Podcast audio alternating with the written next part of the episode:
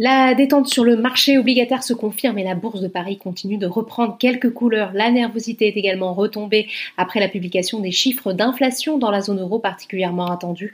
En février, la hausse des prix est restée stable à zéro virgule neuf pour cent en rythme annuel, un chiffre en ligne avec le consensus. Le C A C quarante parvient aussi à résister aux hésitations de Wall Street et termine la séance sur une hausse de zéro virgule vingt-neuf pour cent au-dessus des cinq mille huit cents points, une première en clôture depuis février deux mille vingt. Du côté des valeurs, le rebond profite aux valeurs dites cycliques, à l'instar d'ArcelorMittal, plus deux virgule soixante-dix-sept pour cent, plus forte hausse de l'indice. Les bancaires sont également bien orientés, profitant du regain d'espoir d'une reprise économique. B N P Paribas gagne notamment deux virgule soixante-huit pour cent, une hausse également de deux virgule trente-quatre pour cent pour Vivendi, et le luxe s'attire ce jour les faveurs des investisseurs. Kering a annoncé hier soir l'acquisition d'une participation d'environ cinq pour cent dans la plateforme de revente de produits de luxe Vestiaire Collective. Le titre gagne un virgule quatre-vingt-seize pour cent. L'Oréal profite de son côté d'un relèvement de recommandation de Morgan Stanley qui passe de pondération en ligne à surpondérée avec un objectif de cours de trois cents à cinq cents euros.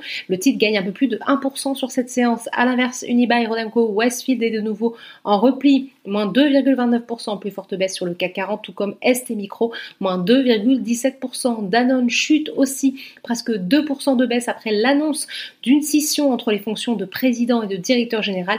Emmanuel Faber, le P D G actuel, devrait conserver la fonction de président. Sur le S B F cent vingt, Virbac profite d'un relèvement de recommandation de Jefferies, de Jefferies qui passe à conserver, qui passe de conserver à achat sur le titre avec un objectif de cours rehaussé de deux cent vingt à deux cent soixante euros. En hausse également, Technip F M C grâce à Exane B N P Paribas qui reprend son suivi de la valeur avec une recommandation à neutre et un objectif de cours de dix euros soixante-dix. A contrario, Vallourec est de nouveau en fort repli sur cette séance. Le titre est toujours pénalisé par des prises de bénéfices. Edenred est en retrait aussi.